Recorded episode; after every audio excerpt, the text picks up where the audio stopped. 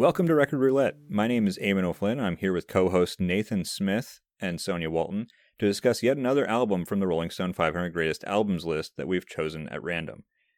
This week we have a special guest on the show, Kamal Ahmed. Uh, you may remember Kamal from our episode about Biggie's Ready to Die, where he was the well versed fan. Today we've asked him to comment on an album he isn't intimately familiar with, The Who's 1970 live album, aptly titled Live at Leeds, which hits the list at number 327. A few weeks ago, in our episode about Al Green's greatest hits, we decided that greatest hits albums probably don't belong on a greatest albums list. So let's start with the corresponding question Should live albums be on the list, Sonia? Yeah, I think so. Uh, certainly not all of or many of their greatest hits were on this, and uh, a live album gives a different kind of energy than a greatest hits album does. It's like performed in a sequence that they choose and and uh, yeah there's they have some editorial and artistic authority over how it's put out so yes i think it does I would agree. I think similar to the the greatest hits discussion, when you're putting out a live album for consideration for this list, the bar is raised because you can sort of pick and choose different songs. I agree with Sonia that in, in the case of this album, it wasn't a, you know a greatest hits live. Um, so I think the bar is definitely raised, but at the same time, uh, to that point, um, you know, it, it is sort of more of an artistic expression than it is simply cobbling together the best sort of studio recordings you have from multiple albums. There's a certain level of uh, artistry that goes into playing live, and there's a different sound and a different feel. So I, I think live albums certainly merit consideration, higher bar, whereas the greatest hits albums I think are completely off the table. Yeah, I would just to add to both what what's already been said. I think live albums are kind of like a gift to the fans. They're it's sort of like this. It's like this very you know intimate um, gift that they give to the fans, and I think it belongs on that belongs on that roster because it's just so raw. Yeah, so I, I agree with with all of you. Um, I figured we'd probably all agree on this one. I thought we'd start out with something nice and easy and no no animosity. Um, but the I also think uh, I hated it. No, I'm kidding. I hated the question. Um, yeah, the uh, I I think the other thing is that there are certain bands that are just great live bands, and that you can't really capture what they do when you talk about them being in the studio, right? And and there's like there's artists that I'd argue like would almost you would never even hear them if it wasn't for live albums. Like uh, Peter Frampton comes to mind, for instance. Uh, you know, like if you've heard Peter Frampton music, there's a very good chance you heard the live version of, of his the live album, right? As it comes alive, I think. Um, so you know, I think that it gives you something else that, and it can kind of expose you to artists that that really thrive in one specific type of atmosphere, but maybe not the maybe not something like studio. Uh, so had either or had any of you uh, heard this album before? Kamal, uh, no, no, nope. It was a first for me. Excellent. Nathan? I'd heard this album more times than I can remember, and in various incarnations more than I can remember. The the sort of the standard one we're hearing now, you know, the deluxe version, the ultra super deluxe, the remake. Like, there's so many different versions of this album. That was part of the the trouble I think with with trying to figure out which album we were reviewing, and just for the benefit of the listeners, we did figure out which album we were reviewing. There's a consistent kind of track listing we're, we're looking at, but this album has existed in so many different forms. I think I've heard all of them multiple times. So I would say I'm intimately familiar with uh, with Live at Leeds and all its iterations. Anyone else like uh, take a look at the the album length for the like super deluxe anniversary version and, and almost start throwing up uncontrollably. Four hours and fifteen minutes. Uh, Sonia, have you heard this one before? Uh, I've I've heard of it, but I haven't.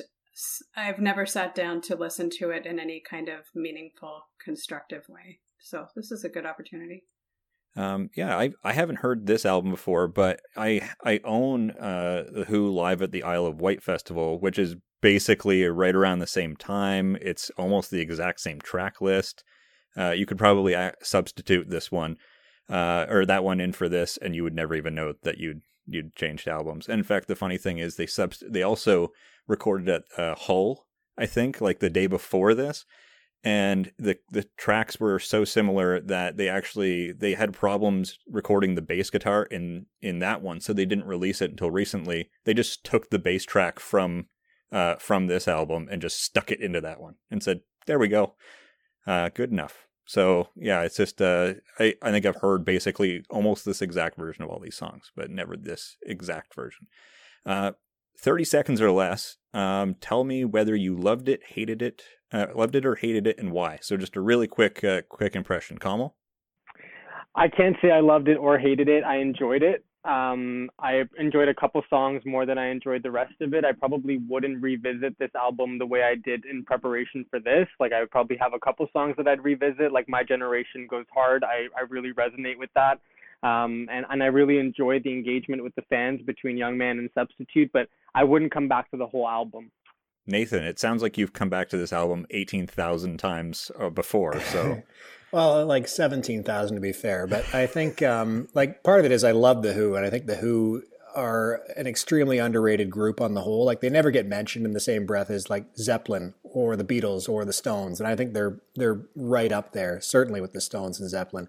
Um, so, yeah, I, I love the album. And I think it's just, I mean, The Who are great, and this album is great. But for me, this sort of represents pretty much the peak of what a live band uh, can attain, like in terms of just pure you know raw power ferocity like just melody. It, it's perfect i think as a live rock album i'll say. Okay. Sonia i'm gonna i'm gonna let you have the last word on this this little section right here and i'm just gonna say i liked it just fine. I was surprised that i wasn't over the moon with it and that i'm i am a longtime fan of the who. Like i, I really do love the who. And so while i enjoyed the the music i had some kind of reservations about especially about the way this particular version of the album was put together uh, so, what are your thoughts, Sonia? My thoughts are those of Eamon O'Flynn. Um, I liked it very well, um, but it didn't bowl me over, and I expected it to because, like Nathan, I really like I really like the Who um, as much as I like Led Zeppelin and uh, the Rolling Stones. Um, but I felt like, well, I will probably get into more details later, but I felt like it it could have been more interesting. It could have been more.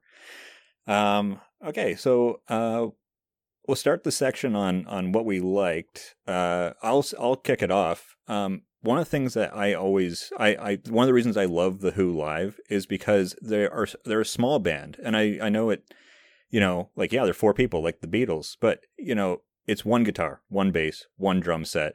And while that can, like live, lead to a to a lack of depth in the sound, it also uh, reveals what I'd call like the virtuosity of the of the musicians, specifically John Entwistle, who is one of the greatest bass players of all time, and Keith Moon, who is an exceptionally unique drummer. And so, like, I could literally listen to this whole album and kind of ignore everything else that's happening and just pay attention to those guys. And I don't think you get that to the same degree in a studio version.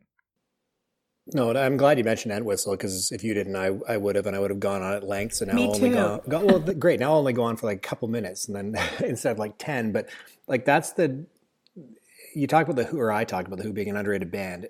Within that underrated band is this extremely underrated bass player, John Entwistle. For the reasons you mentioned, Eamon, is that there are three instruments. There's vocals, obviously, but in terms of instruments, there's a bass player, a guitar player, and a drummer, and they sound like you know two guitar players, maybe two bass players, and a drummer and a half. 17 bass players. The reason they can sound so full is because they've got this weird configuration where the bass player is basically a lead guitar player, and Townshend, who's on guitar, is basically playing like a rhythm guitar, almost bass, and it's completely unique and foreign to almost any other band, certainly at that time and almost since, where a bass player takes on the lead sort of instrument but without taking over the like you never say oh this is another bit where he's going crazy on the bass. It just sounds like part of the overall sound which is just a, it's just pure genius. And so entwistle deserves a ton of credit. Keith moon is obviously you know well known but i think entwistle is the one that really for some reason flies under the radar in the pantheon of you know rock and roll history. And he's really the the straw that stirs the drink with the who. Oh, nicely done, Nathan. So you feel the same way, Sonia? Yeah, I uh you know I you know I hate the guitar solos. Uh Mhm. but the bass solos, oh my god, you guys. Those were so like they were so fun to listen to. And I, I surprised myself. I was like, I'm I'm gonna surprise you guys. I loved the solos. Yeah. Yeah, they're so, Wow. they're so great. Colin? Yeah, I was just gonna say I'm not very familiar with the Who. I only discovered how small of a band it was after I listened to this, and I looked them up, and I was like, okay, now I've got first impressions. I feel like I'm, I, you know, allowed to go look up the band and see what it consists of. And honestly, I have this thing where if I'm listening to music and I really enjoy the instruments that are happening on stage or in the studio, like I'll probably sounds so bad, and I don't encourage you to do this at home, but I'll push my headphones into my ears and like it's just like it's like vibrating through my skull and like I felt myself doing that so many times during this album and I even said to myself and I was like I'd be okay with an instrumental of this like just the instruments and the fans so um yeah pretty epic on like guitar and bass like that was re- really really good. Yeah if you uh there are versions or you can find you can go there and find them of John Entwistle just like literally the bass and nothing else where people pull it out and it's insane.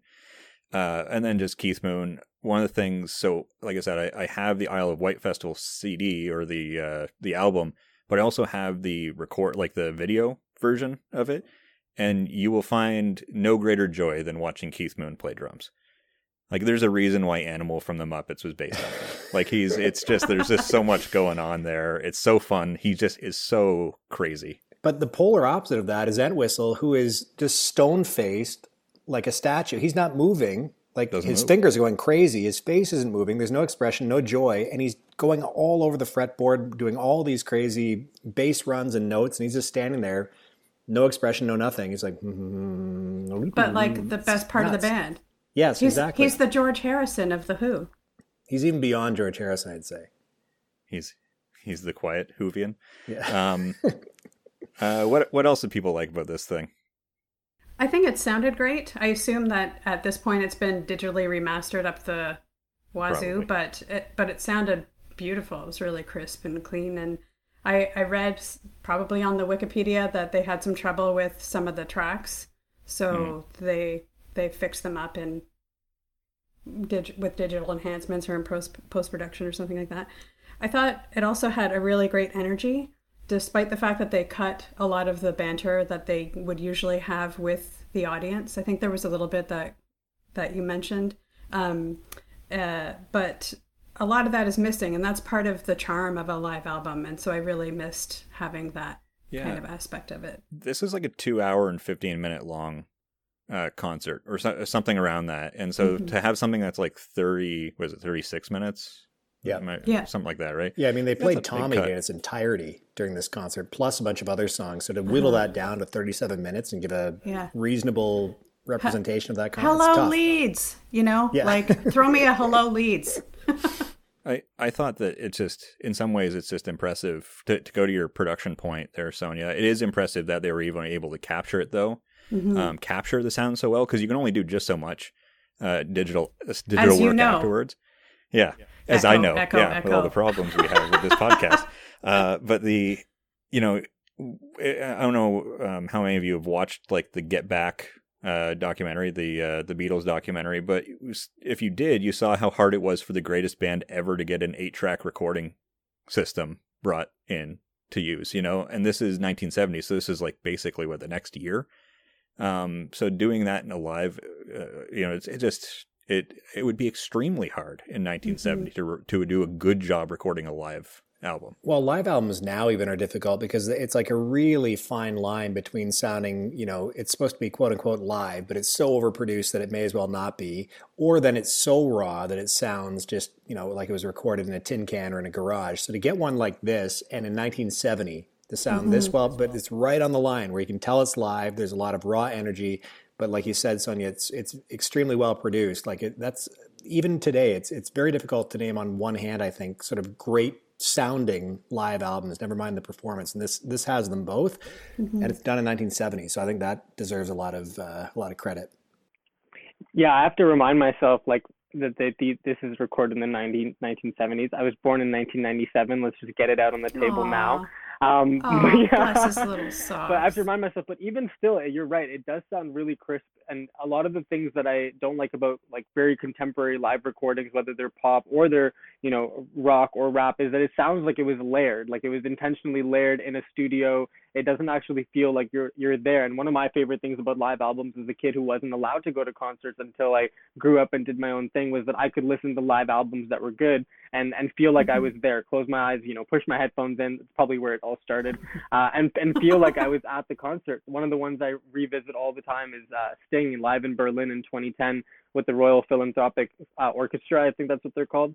Not philanthropic. That's definitely not the right word. Is Philharmonic. That? Philharmonic. That's Philharmonic. the correct word. I'm philanthropic. That's philharmonic. Right. So is Sting to a large, Yeah, to a great degree. So Yeah. you're, yeah. I'm right on the money. But yeah, that's I I visit that pretty often. But that's 2010. So like that's pretty you know.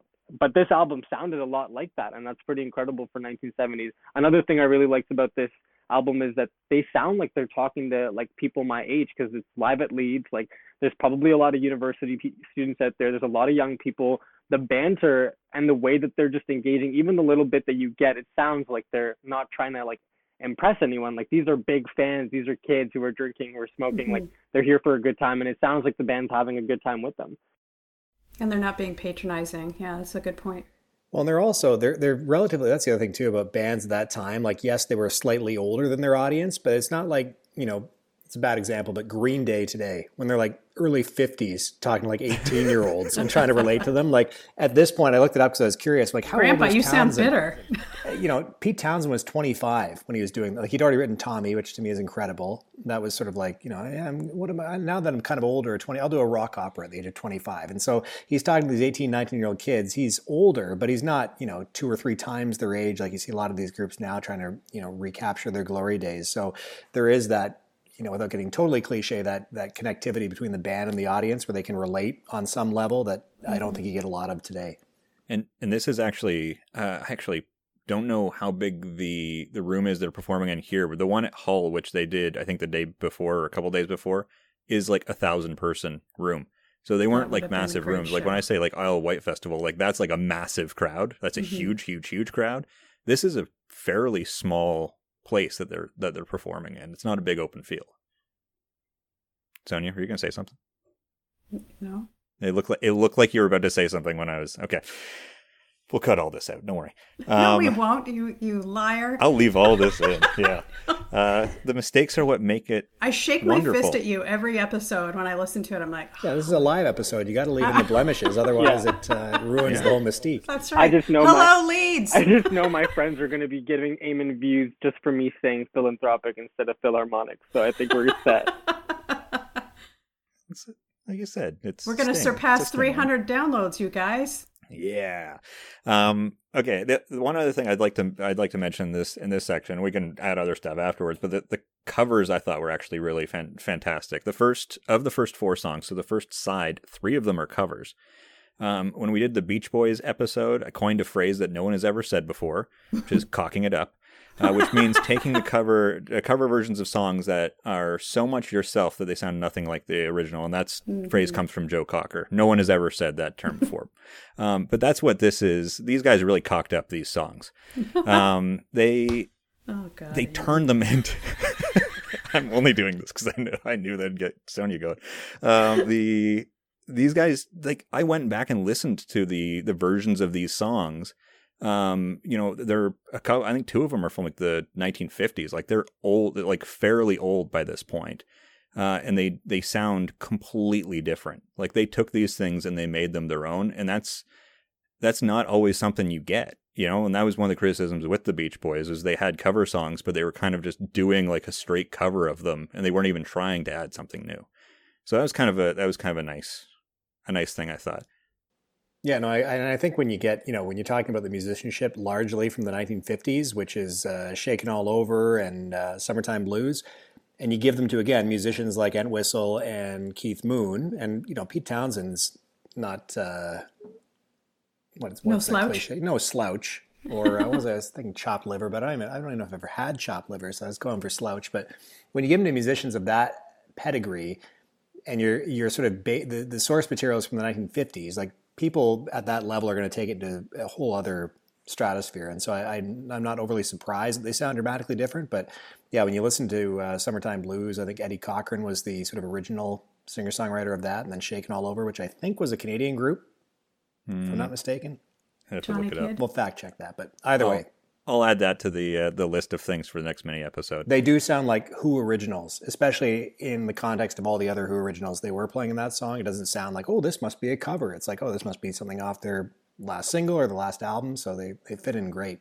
Yeah, if you guys want to listen to something like uh, the, that really sounds different, is Young Man Blues. Um, the original version is it's a guy with like a higher, really soft kind of voice. No, and he's you're disagreeing with that. I'm not going to listen to it. Okay. You know how I feel uh, about a soprano and a falsetto. Well, I'm, I'm talking done. to the audience, Sonia. I don't care what you do. All right. Um, the oh, uh, but it's it's also Feisty. just like with just a piano, like it's just a guy with a piano and he's got a higher voice, and you know, like it sounds so different. It's so insanely different. So he looks like Paul Newman, Mo- Mose Allison Jr. Yeah, that's one. That's the one. Yeah. That's the guy. Yeah. Um, looks like Paul Newman with a hair. Newman with with a hair. Uh, so there, there is actually a kind of funny funny note around these covers too. So in Randy Bachman's uh, autobiography, he says that when he met Who bass player John Entwistle, he was told uh, that people constantly got the Who and the Guess Who mixed up, which is, is obvious why. But tired of being yelled at for not playing the song, the Who started just playing. Um, what is it? I missed. American uh, Woman. Yeah, that's it. Yeah. Uh, oh no, no, it's um, uh, "Summertime Blues" was actually something that uh, that they played oh. as well as part of oh. theirs.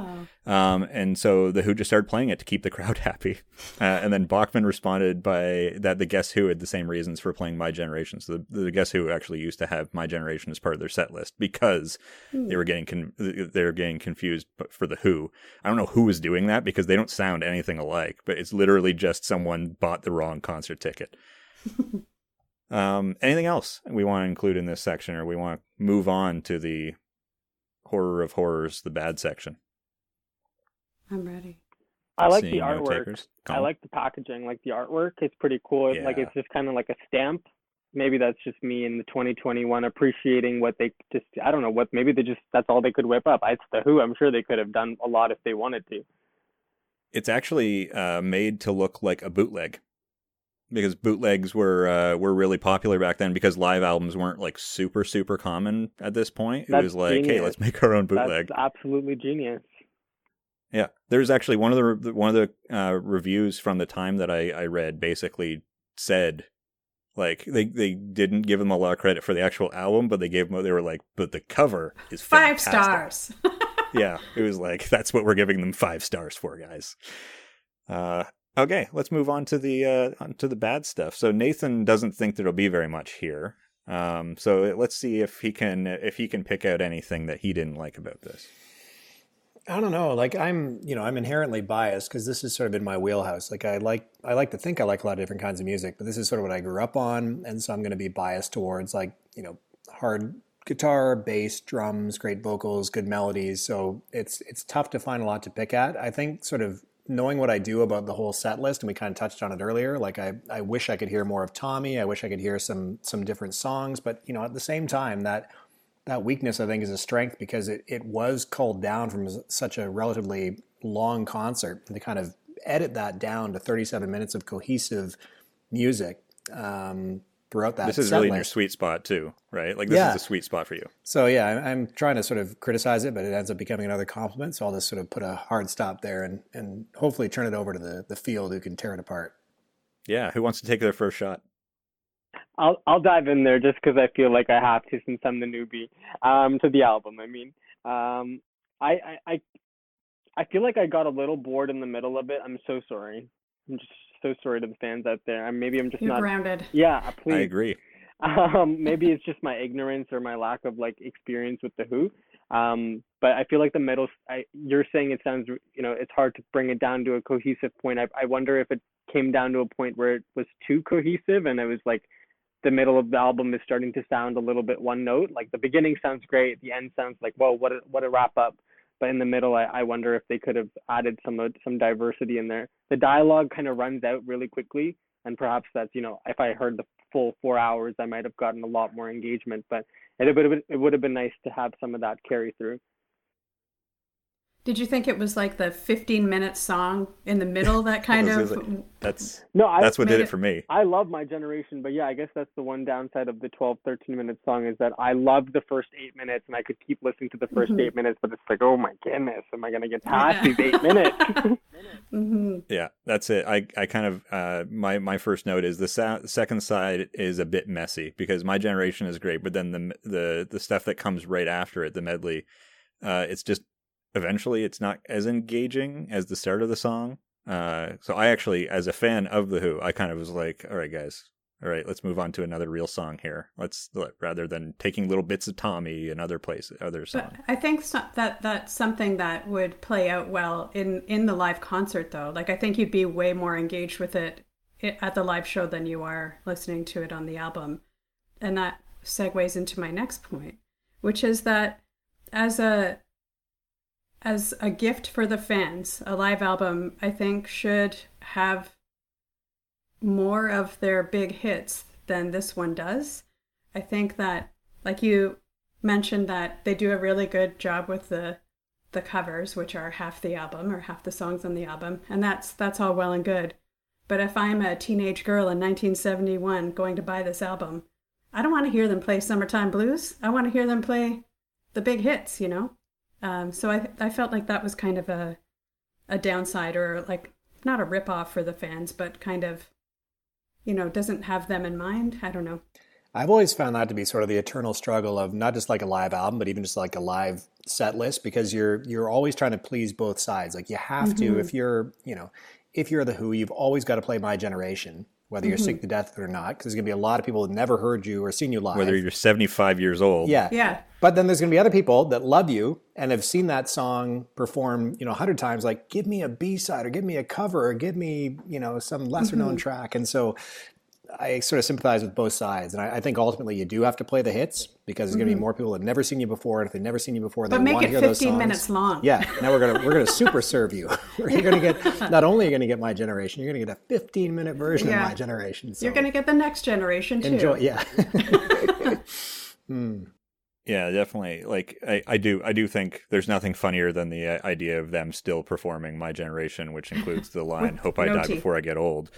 Uh, I do. The one other thing I would note is looking up the um, the actual uh, track listing for the concert itself. Uh, my generation comes. It's literally the second last one in the concert. So Mhm. even though they've chopped everything up, that and Magic Bus are the last two uh, last two songs. So you could see that big that big uh, section after uh, my generation is actually touching on a bunch of songs that they actually performed earlier. So it's almost Uh-huh. like a so you could see how that would actually work really really well in a live a live And environment. yeah, yeah, yeah. Um, I think like the the fact that there are so many reissues and you know the 17 hour version and the 44 hour version kind of bears out with what I'm saying about the covers that maybe people felt not ripped off but a little dissatisfied and wanted to hear more of the actual show. Mhm. Yeah, I'll just jump in there and say I feel like once again, just you know, poor poor immigrant boy complaining about not being able to go to concerts as a kid. But um, it's like when you do get a chance to go, if you don't get a chance to go to concerts often, it's like I wanna. I if, even if I love this artist, I want to be able to hear the the records everybody hears on the radio live because there's a Mhm. privilege. There's a privilege of being Mhm. live. It is like being able to watch your favorite bands um, but as like even someone who's obviously not an obsessive fan of the Who, I would have probably liked to hear some of their greatest hits in here as well. Just kind of like buy-in, and I don't mean to treat music like that, but um, it is. That's how you get hooked, right? You hear one album that's really good, and Mhm. and you're you're set. Yeah, this to me this sounded like um like a collection of live songs rather than like uh trying to capture the live experience almost or like being there. Like it's odd because they did include like the the dialogue between them here and there, but which kind of is like trying to oh you're here this is what you would hear between songs and stuff but because it's so chopped up i think that that's kind of what i felt was like it, it didn't have that feeling. And and to the point about like the big songs like i can't explain is a pretty big song. Heaven Mhm. and hell is a great song. Happy jack is a great song. Uh pinball wizard is obviously on here because they play all of tommy. And so it's like those are there. There's no reason why they couldn't have grabbed one or one or two of those um rather than having a 15 minute song that I don't know if maybe they picked the 15 minute one because it does touch on other songs that, that happen in the concert. They're like, hey, here's the nicest roundup of what you missed. Well, we give you this one song, but you get like a whole bunch of other songs with it. Yeah, this The is this almost feels like the album that they sell you so that you'll buy the bigger album. But The they didn't thing I- release the bigger album at the time. The only thing I can think of, and it's pure conjecture, is that, and this is getting really down in the weeds on the Who, but what came out right before this was Tommy. Like their last sort of commercial release was Tommy, and then after that came this. And if you compare the sound of Tommy from just the instrumentation, and it, it's kind of reserved almost in a way and held back. Even Daltrey's voice sounds like sort of night and day from Tommy to here, where Tommy is still kind of in the really sort of you know, schoolboy, not falsetto, but he's he's not going for it the way he is here. There's no evolution from Tommy to this. So the only thing I can think of is that they didn't want to completely overwhelm the audience or completely alienate them by saying like, "Hey, Richard Daltrey now sounds like an uncaged tiger," and here's Pete Talley just turn up to nine and ten, and Pete uh, Keith Moon's going 11. crazy, and eleven. Yeah, that's sorry. The, uh, yeah, Spinal Tap and the Who. Spinal Tap. Um, yeah, Spinal Tap goes to 11. The Who only goes to 10. Everybody knows that. But they're trying to, at least in some way, whether it was, you know, the managers or the producers, like, well, let's not go all the way. Let's kind of take them right to the edge without completely alienating the people that might have liked Tommy. But it could have just been poor choice straight up. it, it was kind of back to the point about the covers. Like the thing that makes the covers so cool is the fact that you're taking them and you're saying, "Hey, this is what the Who sounds like live." And if they take these songs from the 1950s that are really tinny kind of sounding, and and they they take get a hold of them, that this is what it can sound like. And that's kind of the thing is, I actually went back today and listened to Tommy, uh, the the studio album, because I then wanted to listen to parts of Tommy from this concert because I can now because I have the ability to do that now that they've released it, and they sound so different that it's almost to me there is like a there is a benefit to that. So not to not to totally destroy your point, Nathan, but I'm completely destroying your point here. It sounded like you're agreeing with my point. I was going to say not to, I thought you were going to say like not to destroy my own point. And then all of a sudden you're saying, just, it sounded to me like you're supporting my point. Well, what I'm saying is this whole this whole album has that really kind of grungy, kind of heavy feel to it, and to to you know to release versions of the songs from their most recent album where it's like, hey, check it out, check out what we can do live with this, uh, make it a totally different thing. Would makes it to me like something you should put on it. Put the Pinball Wizard version from from this on this album because it sounds so different from the from the studio version. Maybe you're still trying to shift units, and so if you if you've got a big seller and kind of the t- you don't want to ruin that, where it's like, hey, do you want to hear us ruin that thing you loved uh, six months ago? Like here it is. They're like, no, let's just kind of keep that beneath the surface, and we'll give you some live versions of tracks that you've never heard before that were from the '50s and extended instrumentals on you know my generation, which came out I guess five or six years earlier. So I don't know. I think we're in violent agreement. anything else? Anything else, guys? In the in the negative section? Nothing. I I do have one more thing. I'm just going to toss it in there. I thought Townshend's guitar was a bit rough in the second half too. I thought it was actually quite good. He's he he is a great rhythm guitarist who can toss in a little bit a little bit of lead stuff here and there, but he is not the type of guy you want to be having like any sort of extended guitar solo. And uh, he, and he doesn't in the first half. In the first half, he doesn't do a lot of that. In the second half, with a 15 minute long song, Oh God. that's going to happen. Yeah. That's probably where you were like, Sonia, right? Yeah. You were starting I to was fall like, asleep. Just stop. Stop it. He seems Uh, to know his limitations, though. You know, just briefly, like a lot of guitar players can't help themselves. They're like, I've got a solo for even if I'm no good, I got like he seems to know that. Look, I'm a great rhythm player, and he, he does do some really inventive rhythms, but he basically defers to Entwistle and even Keith Moon, who takes on kind of a lead type uh, performance. So I'll give him credit there. Yeah, yeah. You can't have three people who are at, all at that, like all play, trying to to kind of be the lead instrument there, right? And I think that that's kind of one of the things that makes the Who so so unique is the fact that it's it's the it's the rhythm section, right? That is that is the lead. Oddly enough, uh, standout song. So this one's actually I feel like this is a this is a a tough one because to some degree they all they'll have a similar feel to them. Um, but Sonia, standout.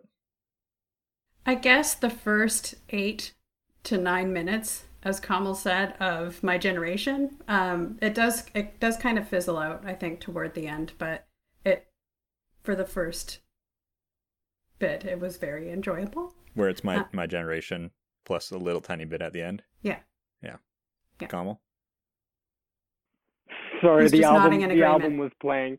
Um, yeah, I, I don't want to I don't want to repeat what Sonia said, even though I really enjoyed my generation, and I feel like that's just like such a newbie thing to say since I'm just coming into the Who now. But I also really enjoyed Magic Bus. I, I it's on my public transit playlist now. Like it's my playlist of like I take the bus all the time, um, and it's just like it's so fun, and it, they I, I the vocals don't sound the greatest, and especially like you compare it to a lot of music on the radio now, like you'd never hear these vocals on the radio, but and that's why it's so fun. Like it's just like I can sing along to it, and I feel like for the first time of me singing along to something, I actually sound like the vocals.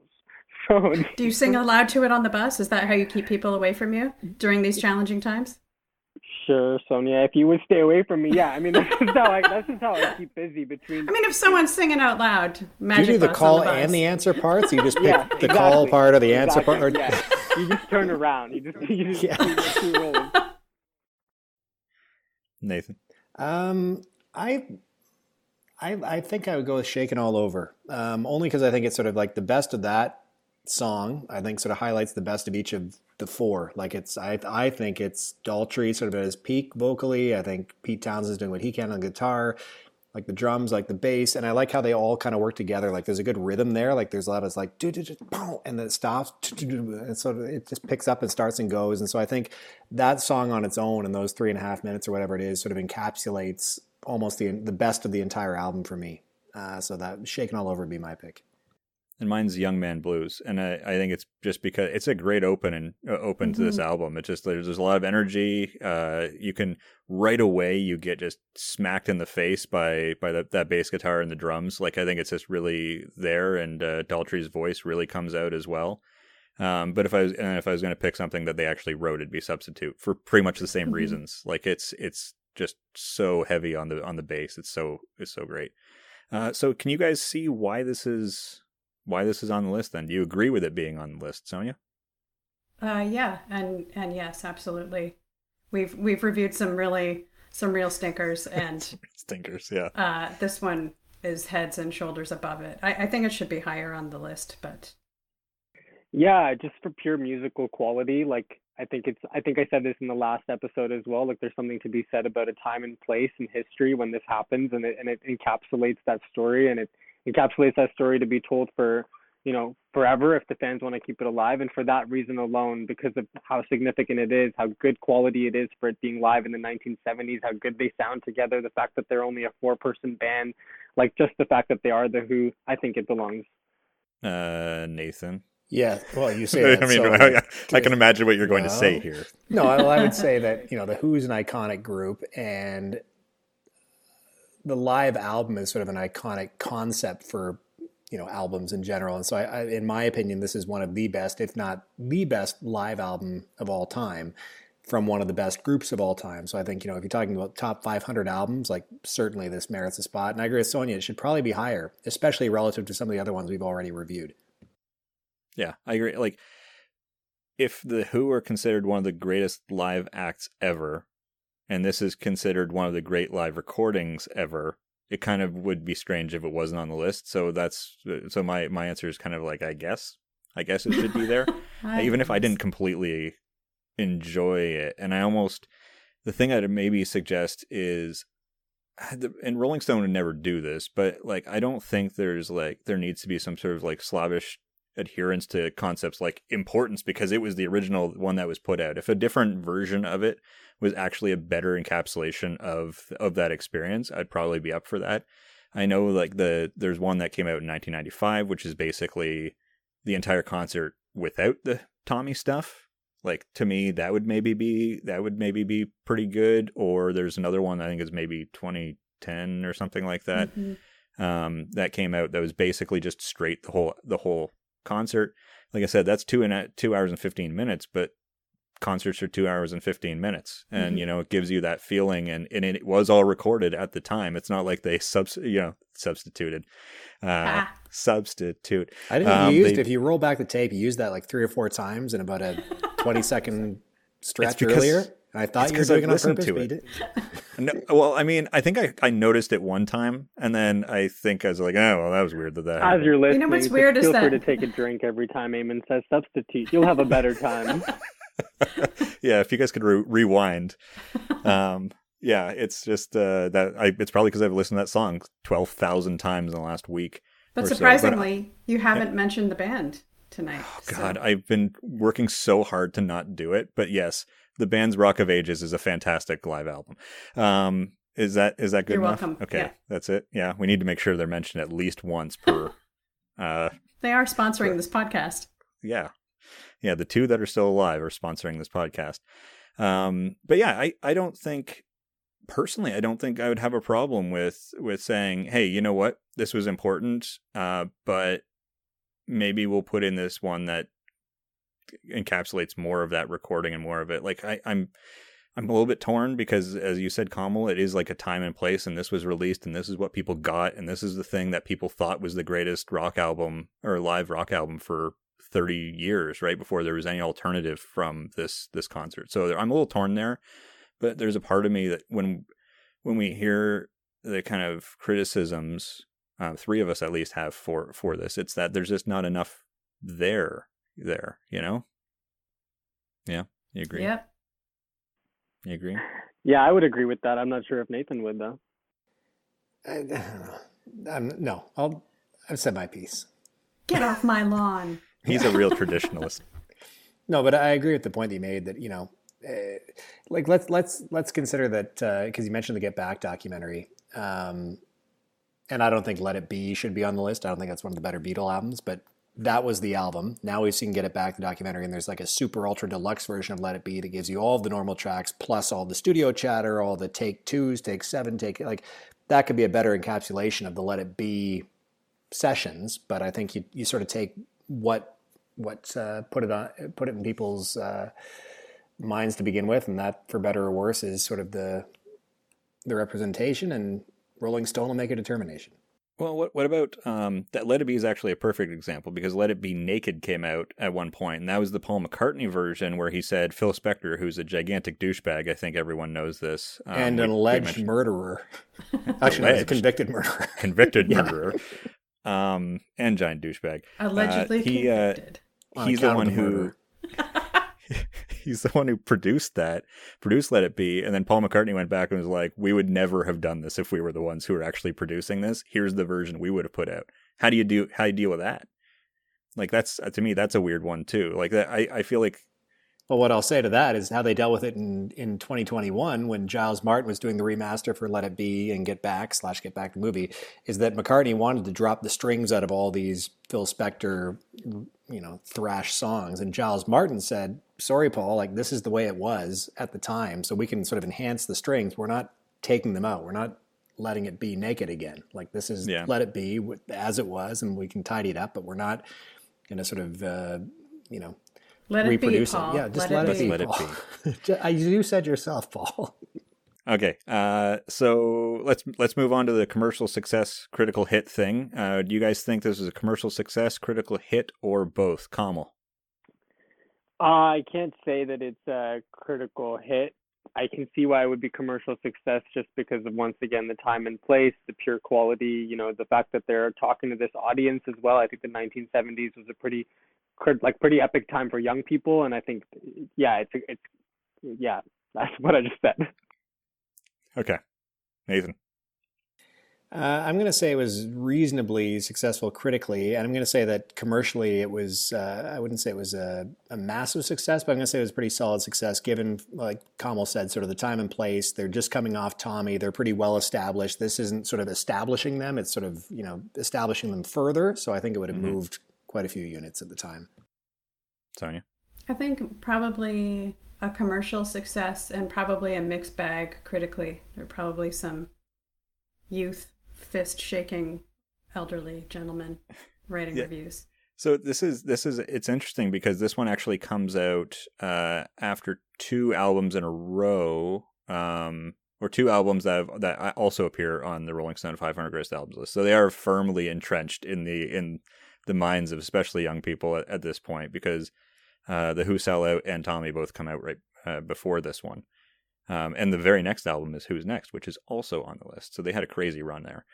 Uh, but they, yeah, so it's this will actually maybe surprise some of you, but they actually ended up number four on the Billboard Pop albums. Number wow. four. It went to number two in Canada and number three in the UK. Uh, it ended up being double platinum in the US and gold in the UK as well. So Canadians they, probably they thought they were buying Guess Who. yeah, so that, that bumped them up a few spots. yeah, Where's American Woman? Yeah, where, where is it? Um, that reminds me of uh, is it the BTO uh, taking care of business? Mm-hmm. Um, and uh, there's a Simpsons episode where it's just Homer just keeps yelling, "Play taking care of business." uh, Get to the work working overtime part. we've already we've already played it five times, sir. Um, yeah, so it was uh, it was very successful. Critical recep- reception was mixed. I'd say mixed to positive. So you literally have people contemporary reviews. So the one from the New York Times, Nick Nik Cohn called it the best live rock album ever made. Now, I mean, this is 1970, so There'd the band like hasn't put out Rock of Ages yet. Not a lot of uh, live uh, albums to choose from in 1970 either. Like, it's true. This is better than that other live album that once came out. the best live album of all time. Yeah. Uh, and then another one, like I said, uh, Rolling Stone praised the album cover. Uh, but then said everything else was dated and really just served as a formal end to the first era of The Who which is an interesting thing to write at the time because it is the very next uh, album they put out has Baba O'Riley on there, right? And it's like kind of a very different sound um, to to what they're doing in this album.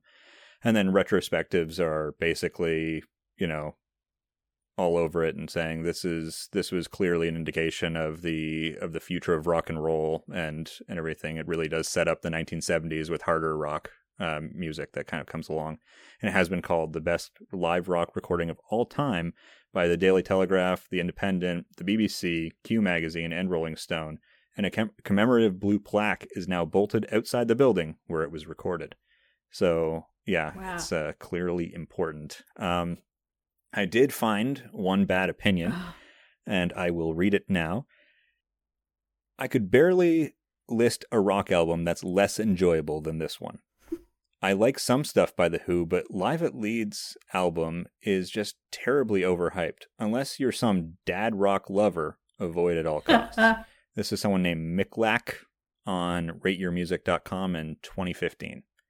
Uh, but overwhelmingly very difficult to find a find a, a one star review. Certainly, uh, a lot of people mostly just uh, complaining that they weren't able to get more of the songs from the concert. Alrighty, uh, would you recommend this to others? And if so, why? Kamal. Yeah, just just for pure like education, like musical education and historical exposure. I think that's so important. Like we talked a little bit about that at the last episode because of what that meant to rap and what that meant to culture. And I feel like this is similar. And like we know that the UK has had such a strong influence on rock music and, and the Who especially. So uh, and like for sound quality and like production, like this is this is just crazy for the times. And I'm sure there's stuff to learn here for artists even now looking to produce a live album. Like if you hear some live work now, it just sounds sounds like studio work with fans like fan sound effects layered on top. So I would recommend it. Nathan. Let's see. I think I no, I would definitely recommend it um, for a whole right. for a whole variety of reasons. But I think you know not to get sort of too nostalgic, but I would I would recommend this to anybody who is sort of starting to play guitar with friends in their basement or their garage and say, look, this is one guitar player you got the guitar, one bass player, you got the bass, one drummer, you got the drums, and try to make a sound like this. Like there's no keyboards, there's no crazy effects, there's no post production. This is what you can aspire to. And just, you know, you might be able to get parts of this album and you can kind of imitate that and you try to work further and further and further to the more intricate parts. But I think this is just a great album to aspire to if you're, you know, young kids kind of messing around in the garage or a basement or a living room or whatever. Um, and that would be my sort of primary reason I recommend. That I haven't. Well, I mean, I've sort of gone over it a zillion times. I'm trying to self-edit myself, but that I think, without repeating myself, that would be the main reason I'd recommend it to people that are getting started. It's like this is a great album to kind of aspire to. Don't don't worry, I'll be heavily editing you. Oh, thank God. oh, oh uh, indeed. Sonia. Yes, you can count on the editing. Uh, I think I would recommend it, but I think I might recommend one of the other versions, like one of the reissues. Am I allowed to do that? Sure. Is that a plot twist? Uh, just because it would have more of the songs that people might expect to hear from The Who. And um, yeah, I, I think it's a great album, but I think there are better versions of it that more that would capture more of the energy of a live show and uh, and the the Who sound. I, I agree. If you if you want to just hear the Who live, then I think you could probably just check out the first half of this one, like the first side, and just be like, okay, that's what they sound like. That's how they. That's what they sound like. It's big and it's really loud. Um, but if you love their music, and you you should just find one of the lo- longer cuts of this concert because mm-hmm. I don't because I think it's you know I found repeatedly I was going back and just listening to the li- longer cuts. Like I, I was joking around before about this almost being like the trailer for the for the full thing, uh, except mm-hmm. they never actually released the full thing until 40 years later.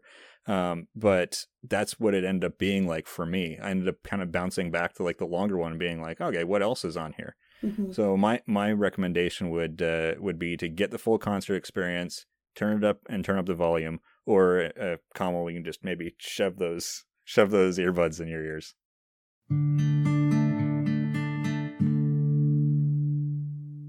That's all for today. Thank you to Nathan and Sonia as usual, and thank you to Kamal for joining us. I hope you come back again. It was great to have you. Uh, finally, thank you to The Who for pioneering loud. Uh, what did you think of Live at Leeds? Let us know on Twitter, Instagram, and Facebook at RR Music Pod. Rate and review this podcast wherever you can. Tell your friends they can listen to us and subscribe on Spotify, Apple Podcasts, Stitcher, or wherever you find your favorite podcast, or simply visit recordroulettepodcast.com. Next week, we're talking about Star Time by James Brown. Uh, we hope you listen. Until the next spin, goodbye.